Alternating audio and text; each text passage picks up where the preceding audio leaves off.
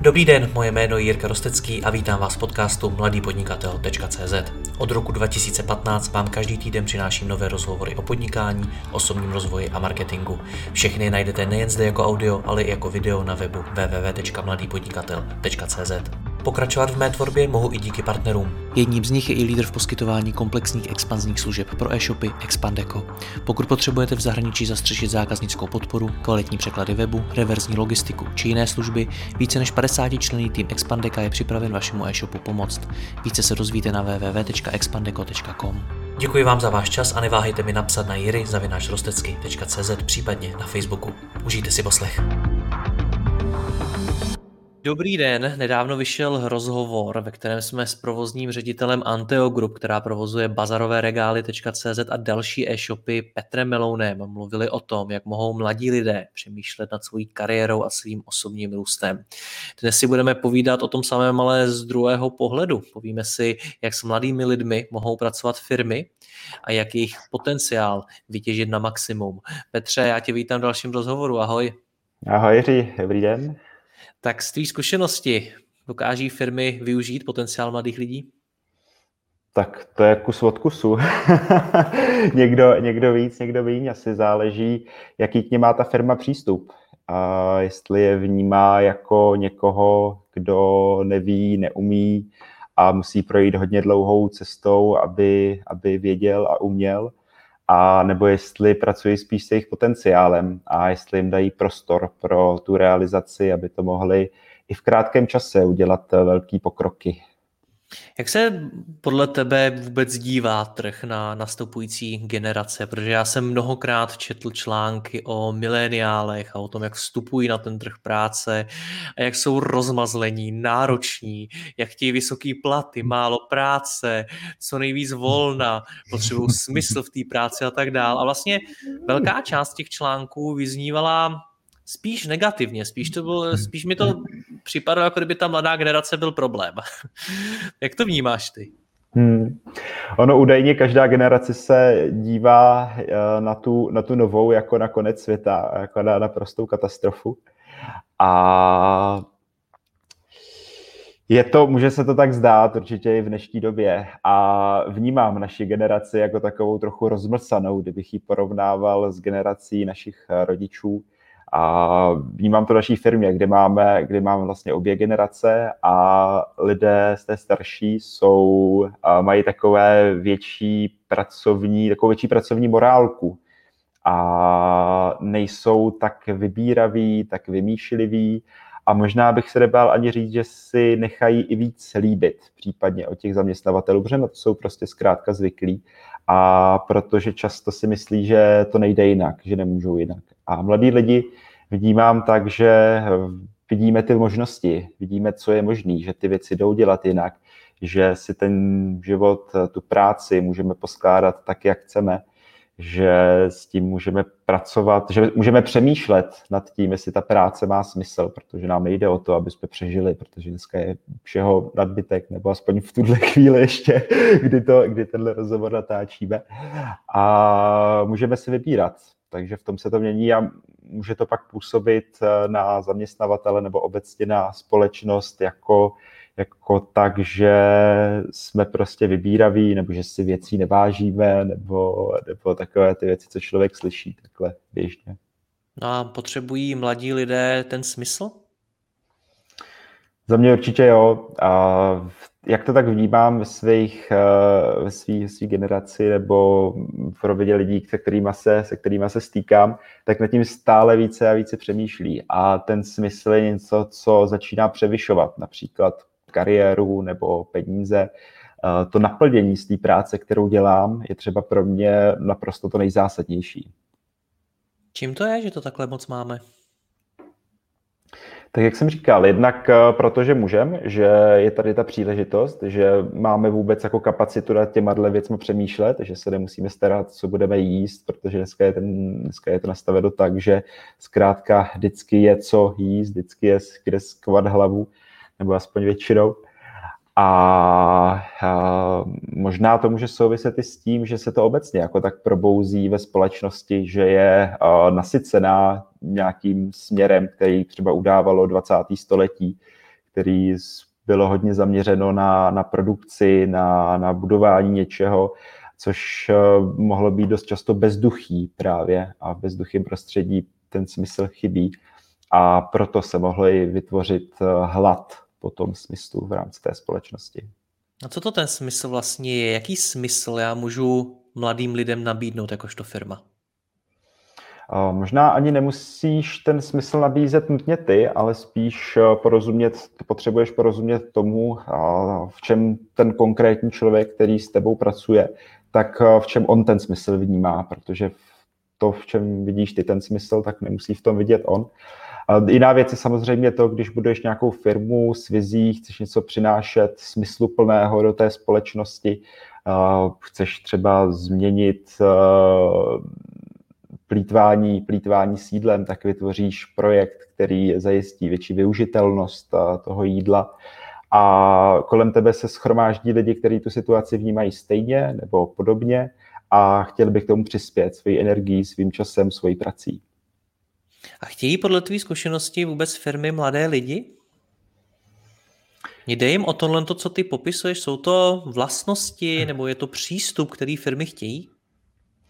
Tak mladí lidi znamenají hodně často elán do té firmy. Mladí lidi vyrostli už v době počítačů, v době internetu, v době technologií, které se stávají čím dál tím více součástí našeho života.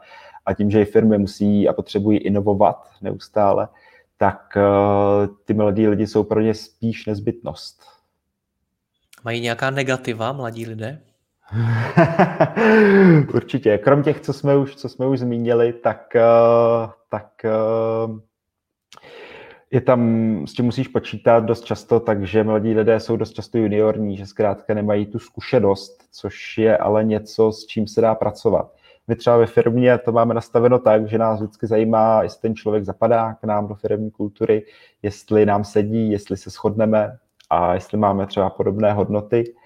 A potom už, eh, když, je tady to, když se tady to sedí, když tady to ladí, tak eh, víme, jak s tím člověkem pracovat tak, aby on ten pod svůj potenciál mohl realizovat a ty zkušenosti rychle nazbíral a potom i klidně v krátkém čase eh, se dostal do seniorní pozice. Jak je pro vás v této době, pro vás v Anteo Group, eh, v době, kdy eh, se všechno rychle mění a i z hlediska technologií, z hlediska vývoje trhu a tak dál, tak dál, důležitý vzdělání mladého člověka, to, jakou vystudoval školu a zda nějakou vystudoval? Hmm. Tak uh, u nás to vzdělání je mnohem širší a širší záběr než škola. Vlastně ta škola je úplný jako minimum já jsem, já u nás mám na starosti nábor lidí mimo jiné. A já se přiznám, že já osobně s tím nepracuju skoro vůbec, jako prakticky jako nikdy se ne, nebavíme jako o škole, o střední vůbec ne, o vysoký, o so, vysoký sotva kdy, protože to je dost často jako nevypovídající.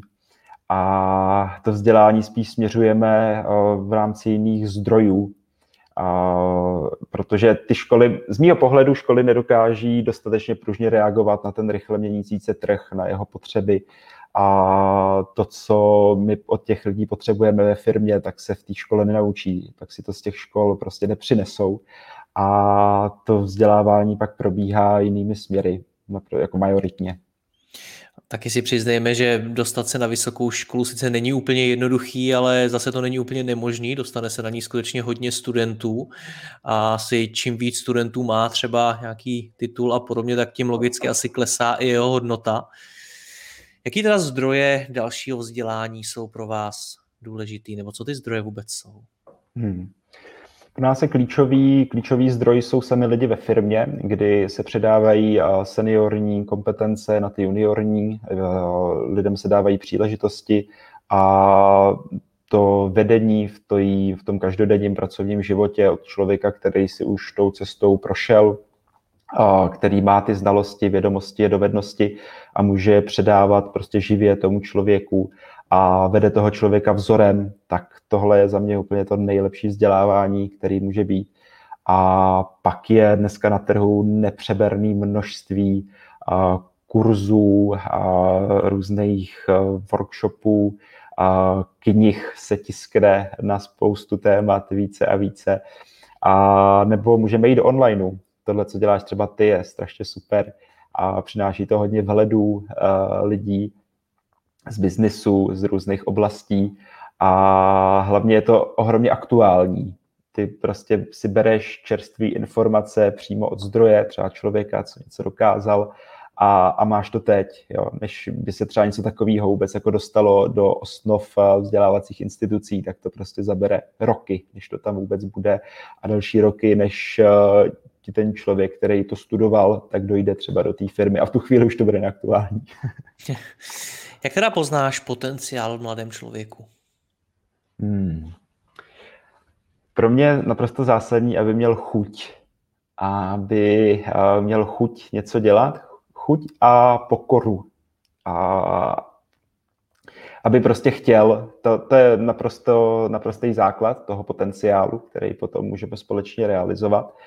A je to dost často o tom, když pracuji s těma lidma, snažím se přijít na to, jestli je tam ten potenciál, nebo jestli ten člověk jenom prázdně kecá, tak uh, zkoumám hodně, hodně věcí, z jakého prostředí ten člověk přichází, jak, jak, jak uvažuje nad některýma věcma, jak, uh, jak vůbec jak přemýšlí nad tím životem, jestli má nějakou vizi, jestli je něco, za čím jde, co si realizuje, s tím se pak už pracuje o hodně líp, když tady ten člověk tady to má v sobě vyřešený a pak se jenom vlastně sejdete, řeknete si, co chcete, co potřebujeme my jako firma, co potřebuje on jako zaměstnanec, co by si chtěl osvojit, jakou zkušeností by si chtěl projít a už se vlastně jenom pak domluvíme, ze jakých podmínek a jaké prostředky k tomu využijeme, aby tohle to mohlo realizovat. Tohle to, co popisuješ, zjistíš nejspíš díky otázkám, které těm lidem pokládáš. Tak jaké ty otázky jsou, aby ti odkryli to, o čem teď mluvíš? Hmm. Nejdřív, nejdřív ty otázky tak jako krouží, krouží po povrchu a, a vlastně ve chvíli, kdy tam, kdy tam cítím nějaký záběr, že by tam jako zatím, co ten člověk říká, mohlo být něco hlubšího, tak jdu a kopu a kopu a kopu tak hluboko, dokud neodkryju něco, co se tam skrývá. A ty otázky, já kladu otázky hodně na tělo. Pro mě je naprosto zásadní upřímnost a otevřenost a jdeme, jdeme s těma lidma prostě do hloubky a ptám se úplně jako na cokoliv, co, ať už to jsou osobní otázky nebo profesní otázky. Nedokážu ti tady asi říct tuhle chvíli, jako na co, na, co, na co se ptát, protože těch příležitostí je prostě milion, nebo možností je prostě milion, a, který můžou nastat, vždycky je to individuální. Pro mě, jako pro člověka, který se snaží někoho rozkrýt, tak je to o tom skutečně vnímat a i když třeba pracuji s nějakým prvním dojmem, je to pro mě, je to pro mě nějaký hledisko, který třeba zohledňuju, tak eh, se na něm snažím neulpívat a pořád je s tím člověkem výst eh, živý dialog. Otázky na tělo, to mě zajímá. Vzpomeneš si na nějakou situaci nebo nějaký konkrétní příklad, kdy si fakt položil otázku na tělo, protože já, když někomu pokládám třeba v mých rozhovorech nebo na akcích uh, otázky, v rámci právě takhle rozhovorů a jsou to ty otázky skutečně na tělo, tak už je to někdy na takový té hraně toho, kdy si říkám, ty ho mohl jsem, jako není už to moc, jako nejsem mhm. drzej, není to nevhodný a podobně. A velmi často zjistím, že ne a že vlastně jsem se díky tomu dostal někam, kam bych se normálně dostal, co jsem třeba vůbec nečekal. Tak vzpomeneš si ty na nějakou situaci? Hmm. Třeba teď nedávno jsem, jsem řešil s jednou, s jednou ženou, a dostali jsme se úplně jako eh, k věcem, že, že a, jsme se dostali do jejího dětství, protože tam odsaď pochází spoustu našich eh, návyků, vzorců chování.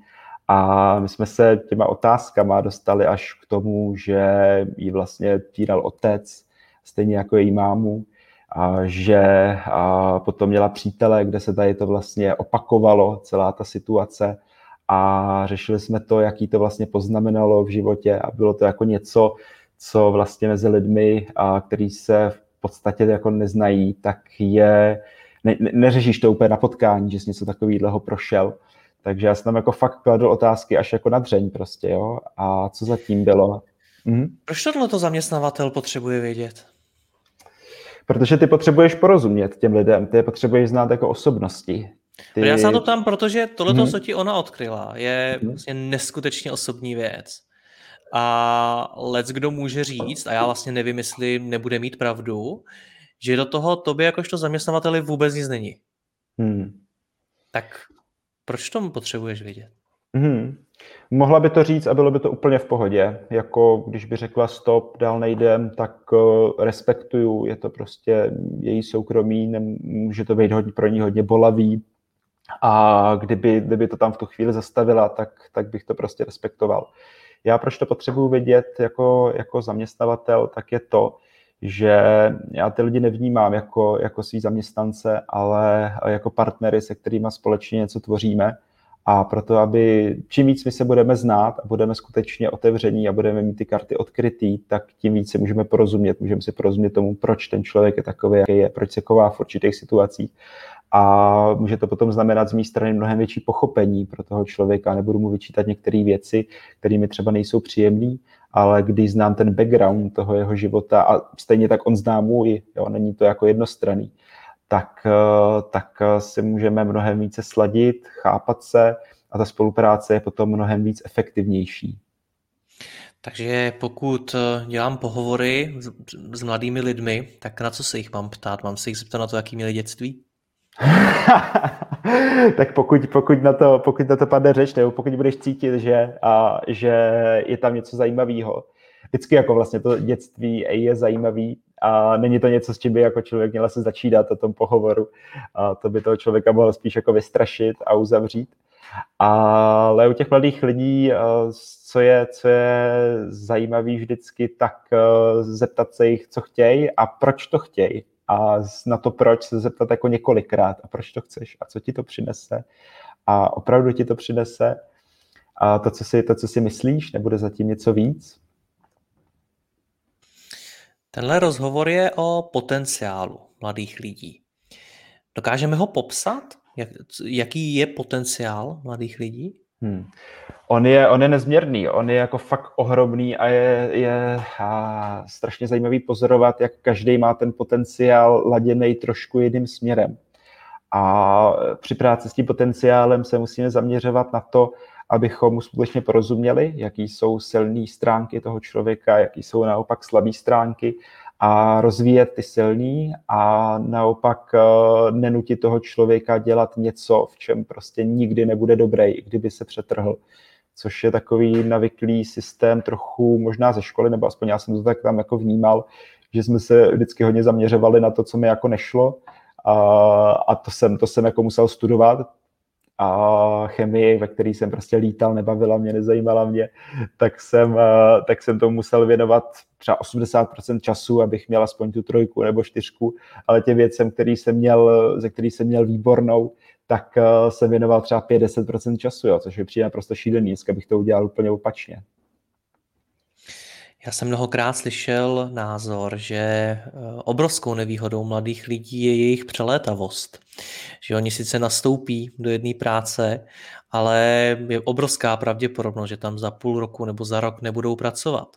Na druhou stranu, mladí lidé jsou naše budoucnost, tak eh, jak, jakým způsobem nad tím tedy přemýšlet? Jsou tou budoucností pro firmu, anebo jsou něčím nebo někým, kdo se tam na chvíli ohřeje a potom odejde? Hmm. Myslím, že záleží na tom, jak máš ten biznis postavený, nebo obecně jak v rámci tohohle pracuješ, protože my to třeba mám postaveno tak, že dáváme velký důraz na vztahy a ta, s tou přelétavostí je to za mě naprostá pravda a myslím si, že to nemůže mít člověk těm lidem za zlý prostě. Protože když by byli prostě nespokojení, nešťastní v té práci, tak ji stejně nebudou dělat dobře, takže ne, nemá smysl jako jim v tom bránit nebo, nebo jim to nějakým způsobem vytýkat ale ve chvíli, kdy ty s tím člověkem máš opravdu jako dobrý vztah a je tam zřejmý, že on ti do té firmy něco přinesl a ty si jemu něco přinesl, hodně si tomu dal, tak od tohohle se jako těžko odřezává, i kdybys chtěl, ty tam prostě cítíš tu vděčnost. A byť ti ten člověk třeba za ten rok odejde, tak eh, se může zase za další rok vrátit a může se vrátit s další sumou zkušeností. Zjistí, že vlastně si mu s tebou pracovalo dobře a že s tebou chce něco tvořit a um, důležité je uvědomit si, že ty toho člověka nevlastníš prostě, jo? že vy spolu, spolupracujete, tvoříte, ale, ale ty, on není tvůj, není tvým majetkem. A, a když to buduješ ten biznis na základě vztahů a dobrých vztahů a vyrůstá z toho pak nějaká vděčnost, tak eh, když ty lidi odchází a jsou třeba trochu přelétaví, tak se to potom v budoucnosti vrací. Jak se ta vděčnost vytváří v praxi? S tou vděčností se vrátíme zpátky k tomu smyslu nebo k nějaký hodnotě, který člověk vidí v rámci té své práce, protože když, to, když ten smysl je přítomen a, a, a skutečně ten člověk může ten smysl nacházet, třeba člověk, který prostě se uh, nemusí vidět smysl ve svém životě a teď přijde k tobě, spolupracujete společně a on najednou najde ten smysl, tak to, že díky spolupráci s tebou nebo díky působení ve tvý firmě k něčemu takovému došel, to vytvoří v něm tu vděčnost. To, že mu tam dáš skutečně něco hodnotného. Jo, ta vděčnost většinou nebude za to, že, uh, že ho platíš penězi. To jako prostě dneska se bere jako samozřejmost, že já ti dávám čas a ty mi dáváš peníze, ale ta vděčnost se pojí podle mě s tou hodnotou a s tím smyslem. Co tou hodnotou je? Co je to hodnotný, co mu mám dát? To, co chce. To, s čím právě, na co vlastně společně přijdete v rámci té diskuze, na co přijdete, že je pro něj důležitý. A ve chvíli, kdy to jste schopni identifikovat, tak můžete najít cestu, jak toho docílit. A, a pak už, pak už to jde, to jde jako ráz na ráz, no. Tam už Jak tom... na to máme přijít? Uh, jak jsem zmiňoval, živý dialog je úplně skvělý ve chvíli, kdy se fakt jako vnímáte a oba chcete k tomu dojít uh, a kdy máte dostatečný koule na to, aby, abyste se otevřeli sami, sami, sami navzájem. Bez toho to podle mě nejde. Jo? Ve chvíli, kdy je ten člověk uzavřený a uh, ta vaše spolupráce nebo komunikace je na povrchní úrovni, tak eh, ten výsledek nikdy nemůže být takový, jako když eh, půjdete prostě do hloubky a skutečně se poznáte. Může být ještě konkrétnější, jak tohle to dělat, protože já chápu, že asi dialogem, ale když si znám spoustu majitelů firm, spoustu manažerů a u velké části z nich vlastně nevím, jestli jsou tohleto schopni, nebo asi jsou, ale třeba neví, jak na to. Tak eh, jak to udělat? Hmm. Skvělý, když se dokážeš, eh, když se dokážeš, když dokážeš jít za tím člověkem na jeho úroveň, když on tě nevnímá jako někoho většího, někoho nadřízeného, ale jako někoho rovnoceného, když je ten vztah partnerský mezi váma. Tohle ohromně pomůže, když eh, on přestane mít pocit, že by, že by měl vlastně budovat nějakou jako tvoji představu o něm, kdy by si děl v uvozovkách jako na něco hrát, ale kdy skutečně jste prostě na jedné lajně a na jedné úrovni a uh, není, tam, není tam vztah prostě mocenský, neprojevuješ se silou, nenutíš ho do ničeho, ale to, uh, jak pracujete a na čem pracujete, vychází z nějaký vzájemné dohody. Tak tohle je třeba něco, co může ohromně pomoct. Takhle to probíhalo u tebe? Tohle, tohle je moje vlastně zkušenost Santiago Group. A tohle já jsem zažil v plný, v plný palbě, když jsem tam nastoupil a už jsem, už jsem vztahy na té rovině ve svém životě měl, ale nikdy se to netýkalo práce. A tady to pro ně bylo jako rozčarování, že vlastně i tady v té oblasti mého života to může fungovat a takhle to je. Takže já tady mluvím vlastně ze své zkušenosti v rámci toho, jak já jsem si tím prošel a tak, tak, tak, takhle to fungovalo i u mě, no. A co bylo to hodnotné? Co bylo to, co v tobě vytvořilo tu vděčnost? Mm-hmm. Tak eh, pro mě to bylo to, že jsem, že jsem dostal příležitost, že jsem se mohl realizovat a dostával jsem kompetence a odpovědnosti a věděl jsem, že můžu udělat chybu. To je strašně důležitý, především při práci s mladými lidmi, aby oni věděli, že můžou dělat chybu. Samozřejmě pak je tam další věc, že, opakovat, že jako ta chyba se nesmí opakovat, pak je to nedbalost nebo blbost, ale ve chvíli, kdy vědí, že můžou přijít s vlastním řešením, anebo naopak jsou do toho až jako nuceni, aby nejenom jako následovali nějaký větý koleje, ale přicházeli s tvůrčím řešením, aby řekli, hele, udělal bych to takhle, a zároveň si to vyargumentovali a bylo to třeba napojení i nějakou finanční návratnost, tak potom je to skvělý pro ty lidi, protože se můžou prostě realizovat, můžou skutečně uvolnit ten svůj potenciál, ukázat, co v nich je.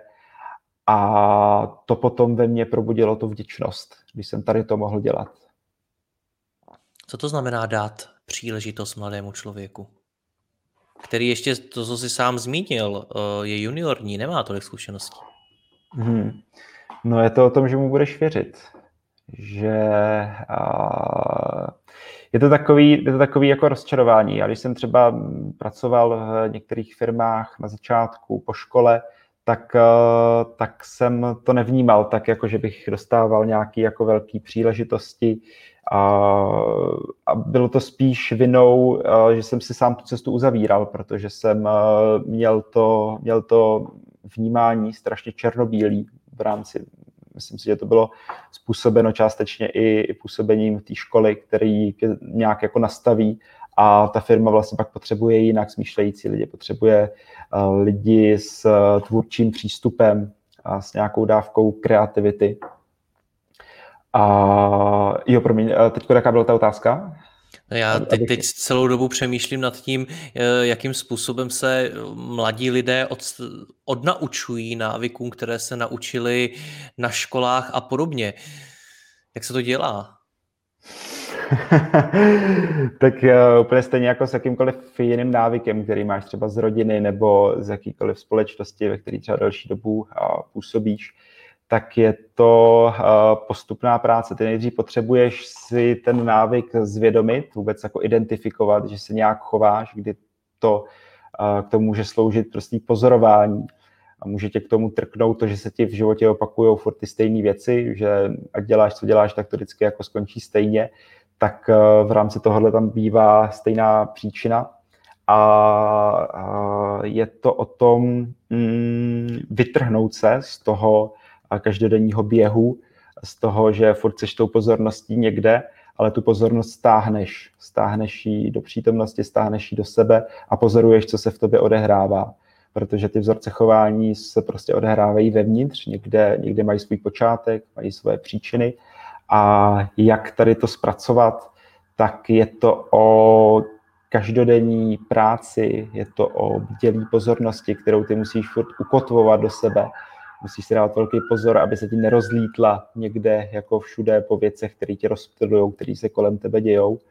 A, zkrátka, abys dokázal mnohem vnímat, abys dokázal ty věci vnímat ne až když se stanou ve svém důsledku, ale aby se dokázal spozorovat už v rámci nějaké příčiny, která je v tobě vyvolána. Jak tohle k tomu mám? My se k té předchozí otázce ještě dostaneme. Já jsem se ptal na to, na to, jak se dává mladým lidem příležitost. Ale jak mám teda vést mladé lidi k bdělé pozornosti, k tomu, aby pozornost směřovali sami do sebe a odnaučovali se svoje staré návyky? Hmm. Musíš buď ty, anebo člověk, který tohle má ve firmě na starosti, tak s těmi lidmi konzistentně, kontinuálně pracovat. Fakt jako ideálně na každodenní bázi na týdenní bázi, na měsíční bázi, na kvartální bázi, roční bázi. Zkrátka v rámci nějakých určitých period času, kde vy si něco vytyčíte, identifikujete si současný stav, a řeknete si, kam byste chtěli posunout. Třeba Pojď být tu... konkrétní, teď mluvíš poměrně obecně, něco vytyčíte a podobně, tak uh, zkus to třeba říct na svém příkladu, uh, ať už skutečně na svém osobním, jak pracovali s tebou v Anteo Group, nebo jak ty si třeba pracoval s dalšími zaměstnanci. Hmm. Tak eh, pro mě to, když vemu svůj osobní příklad, tak jedna z věcí, kterou jsem eh, řešil, tak eh, bylo to nechat lidem prostor právě proto, aby mohli, aby, aby, aby měli ten prostor na to dělat tu svoji práci, aby ji mohli dělat dobře a abych eh, neměl tu jako tendenci, když eh, cítím, že se ty věci třeba nepohybují tím směrem tak rychle nebo dostatečně správně, jak bych si představoval, tak abych jako nešel za nima a říkal jim, hele, tohle udělej jinak, tohle udělej jinak, ale tohle bude takhle. A ta cesta by v tu chvíli byla jakoby kratší, nebo ten, ten cíl by byl rychleji realizován, ale tam uniká ta pointa. Tam uh, v tu chvíli jsem Protože ten záměr byl v tom naučit ty lidi, aby, při, aby přijímali odpovědnost za svoji práci a aby vlastně sami chtěli a aby sami přicházeli s nějakým vlastním řešením, to, o čem jsem mluvil, mluvil před chvílí. A pro mě to, ta výzva byla právě v tom tady to přestat dělat. Jo? A v praxi to pak vypadalo to tak, že nejdřív jsem se k tomu začal uchylovat v návaznosti na nějaké věci, které se neděly. A potom jsem dostal tu zpětnou vazbu, že se tohle děje a že to není dobrý. To byla ta identifikace toho problému, toho stavu, který vlastně chceme změnit. A potom byla ta výzva v tom říct si teda, jak by to mělo vypadat, co já teda potřebuju pro to, abych byl v klidu, abych eh, neměl ty tendence do toho zasahovat a zároveň, co ti kolegové potřebují k tomu, aby eh, měli na to dostatek prostoru, aby měli na to dostatek času. A bylo to právě o tom, nepovedlo se mi to hned, jo, vždycky jako nejdřív tohle, tohle si jako řekneš, je to hezký, je to super, tváří se to, jako kdyby už to bylo vlastně vyřešený, ale potom jako je další den nebo další dny, kdy do toho zase zaběhneš, zabředneš a teď jako tvoje první reakce je ta, že jdeš za těma lidma a chceš to jako znova říct. A teď už jsem si třeba uvědomil, když jsem byl na cestě do kanceláře z toho člověka, jsem si uvědomil, a co to jdu dělat? A tak jsem se zastavil, párkrát jsem se nadech, znova jsem si to přehrál, tu situaci, přehrál jsem si, jako by jsem si zvědomil, právě zase jsem stáhnul tu pozornost do sebe, zvědomil jsem si to, co, na čem jsme se dohodli, co vlastně v rámci té firmy chceme realizovat. A řekl jsem si, že to udělám jinak.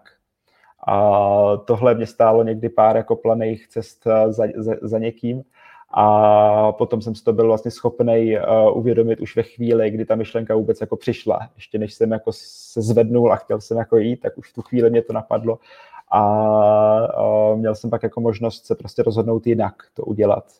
Takže postupně vlastně jako přepisuješ ten, ten vzorec, toho, vzorec toho chování tím, že jako na to neustále upínáš tu pozornost a že uh, čím máš, čím máš lepší vztah s těmi kolegy, v rámci kterými na něčem takovým pracuješ, tak eh, tím je pak snadnější a příjemnější, když oni tě třeba na to upozorní, že to děláš. Ta neustálá zpětná vazba je strašně důležitá a vyhodnocování si toho, jestli to funguje tak, jak jste se dohodli, nebo, nebo co by bylo potřeba udělat pro to, aby to tak bylo. Pojďme zpátky k těm příležitostem. Jak tedy uh, svoji firmu nastavit tak, aby poskytovala mladým lidem příležitosti? Hmm. Tak ty, ty jako firmu eh, máš tam nějaký záměr, máš tam nějakou vizi, nějaký strategie, kterých, eh, kterými toho eh, dosáhneš a teď si z toho vycházejí kompetence těch jednotlivých lidí nebo možná postů v té firmě, který toho mají vlastně docílit. A z toho ti sami jako už vyvěrají ty příležitosti. Příležitost to spustit e-shop v nový zemi, to je prostě příležitost a teď tam máš lidi v rámci, který, který se na to můžou podílet, ať už ze strany marketingu nebo ze strany technologického, ze strany zajištění logistiky, expedice a tak dále.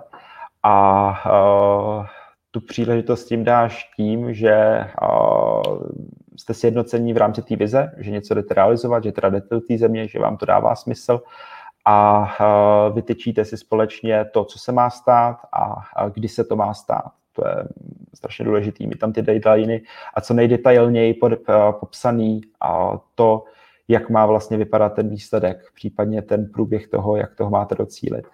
A pak už, pak už si to vlastně vzájemně v tom týmu rozdelegujete, ty jednotlivé úkoly a příležitosti na světě. Proč podle tebe manažeři mladým lidem nevěří? Hmm. To je jako nejčastější příčinou. Úplně ta nejčastější si myslím, že si myslí, a někdy to jako může být často i pravda, že to dokážou udělat líp než oni a proto jim jako nevěří, že to prostě udělají stejně dobře jako oni. Může to tak být, nemusí to tak jako nutně být, ale když tady s tímhle nastavením bude člověk pracovat a nebude jim prostě věřit, tak eh, dojde k tomu, že ty lidi se vlastně nikdy nenaučí eh, pracovat, eh, nenaučí se přijímat tu odpovědnost. My třeba, jak, jak nastavujeme naší firmu nebo jak s tím pracujeme, s kompetencemi a s odpovědnostmi, tak tam si jako reálně, reálně nepovede spousta věcí prostě, jo, a jsou to jako faily, fuck upy, ale je to ta cena za to, aby si ty lidi uvědomili a naučili, co to znamená, ta jejich eh, osobní odpovědnost, co to vlastně znamená, aby si to potřebují dostat dostatečný prostor, aby právě ty vzorce chování a ty návyky v sobě přepli, přepsali, přehodili a to je vlastně předpoklad k tomu, aby tu práci mohli dělat dobře a aby eh, jim pak mohl ten nadřízený manažer kdokoliv eh, věřit a být bez strachu. Co nejhoršího podle tebe může manažer mladému člověku, který nastoupí do jeho firmy říct? A teď nemyslím takový ty, že mu bude nadávat a podobně, ale co jsou takový ty brzdy, takový ty věty, který když řekneš, tak tomu člověku nějakým způsobem omezí jeho potenciál, budou mu vyset v hlavě. Hmm. Jo, tohle, tohle se jako fakt posral prostě. Tohle nás stálo tolikle, tolikle peněz a uh, byla to prostě ohromná chyba. A uh, jak nechápu, jak z toho, nechápu, jak, jak uh, to mohl vlastně udělat. Jo, to nechápu, je podle mě jeden z nejhorších prohřešků, protože tam právě uh, mizí to porozumění tomu člověku, který je naprosto klíčový pro budování toho vztahu a pro to, aby se ten člověk cítil ve firmě komfortně a mohl ten svůj potenciál realizovat. Takže cokoliv jehož podtextem je nechápu, nerozumím, seš prostě byla jo, něco, co v tom člověku vyvolává výčitky, protože ten člověk pak si to začne vyčítat a pak o sobě začne pochybovat a to je prostě cesta do pekel. Ten mladý člověk naopak potřebuje získat tu sebedůvěru tím, že ji nemá, opřenou o ty dovednosti, o ty znalosti, což potom ty seniorní lidi mají, tak potřebuje to podporu právě z tvý strany. Co dál mu tu sebe důvěru bere tím, že mu něco řeknu? Tak uh to, že, to, že není dost dobrý, to, že má pocit, že, že není dost dobrý, a že, a, že ho prostě nepřijímáš, nebo že se přestává cítit být e, součástí toho tvýho týmu nebo té firmy, to, to je vlastně v nás hluboce zakořeněný, že vlastně v přírodních e, národech e, po, po tisíce let to bylo nastaveno tak, že nejhorším trestem za něco nebyla smrt, ale exkomunikace, vlastně vyhoštění, že jsi vlastně byl uh, jakoby odebrán, vyhoštěn z toho, z toho kmene, to bylo úplně jako to nejhorší a to si myslím, že platí v rámci té firmy, což je vlastně taky takový kmen, a kdy se ten člověk necítí být součástí. To je, to je taky ohromný průser. Co bylo to a nejlepší? Mhm. Co bylo to nejlepší, co naopak řekli tobě? Hmm. Tak uh, kdy jsem se, kdy jsem se cítil, cítil nejlíp? Uh, pro, mě, pro mě je to nejlepší, když cítím, že, uh, že jsem skutečně pomohl. Že já si za to, já si za to nepřisuzuju někdy jako zásluhy, jo? že tím, že já jsem s tebou pracoval, tak, uh, tak to dosáhl tohodle. A takhle to jako nevnímám, protože tu práci odvedl ten člověk. Já jsem mu mohl jako jenom ukázat, nasměrovat ho, ale to nejlepší, co, co, co mi kdo řekl, nebo co mě vždycky jak nejvíc potěší a vlastně pak žene dál v rámci té práce a dává mi ten smysl, když vidím, že jsem někomu skutečně pomohlo, kdy třeba někdo se zbavil strachu z něčeho, kdy nabil sebedůvěru v rámci té práce, to je pro mě vždycky úplně wow. Pojďme to shrnovat na závěr. Jak tedy můžu, jakožto majitel firmy nebo manažer, vytěžit potenciál mladých lidí naplno? Hmm. Nech je pracovat na něčem fantastickým. Na něčem, na něčem, pro co budou žít, pro co budou dejchat tam potom zmizí spousta otázek, jak toho docílit. Ve chvíli, kdy, kdy jste spojení nějakým společným záměrem, co třeba chcete do té společnosti přinést, tak eh, to vytěžíš úplně, úplně naplno. Čím méně tam tohle to bude, tak eh, tím méně z těch lidí budeš těžit. Petře, já ti moc děkuji za rozhovor. Měj se hezky, ahoj. Tak díky. Ahoj.